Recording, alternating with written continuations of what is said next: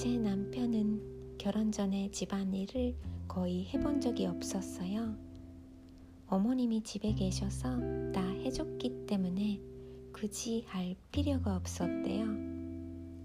그래서 저랑 결혼했을 때 제가 집안일을 하나씩 가르쳤더니 원래 성실한 성격이고 깔끔한 편이라서 그런지 제가 가르친 것은 아주 잘할 수 있게 됐어요. 특히 빨래를 맡기면 얼마나 멋지게 잘 개는지 진짜 가르친 보람이 있었어요.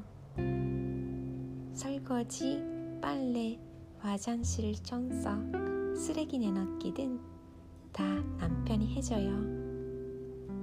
하지만 식사 준비는 한 번도 해본 적이 없는 데다가 칼조차 쓴 적이 없어요.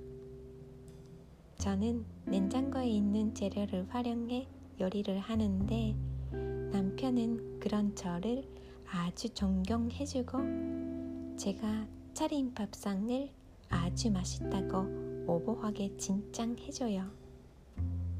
그래서 저도 더 맛있는 걸 만들어서 놀라게 하려고 해요.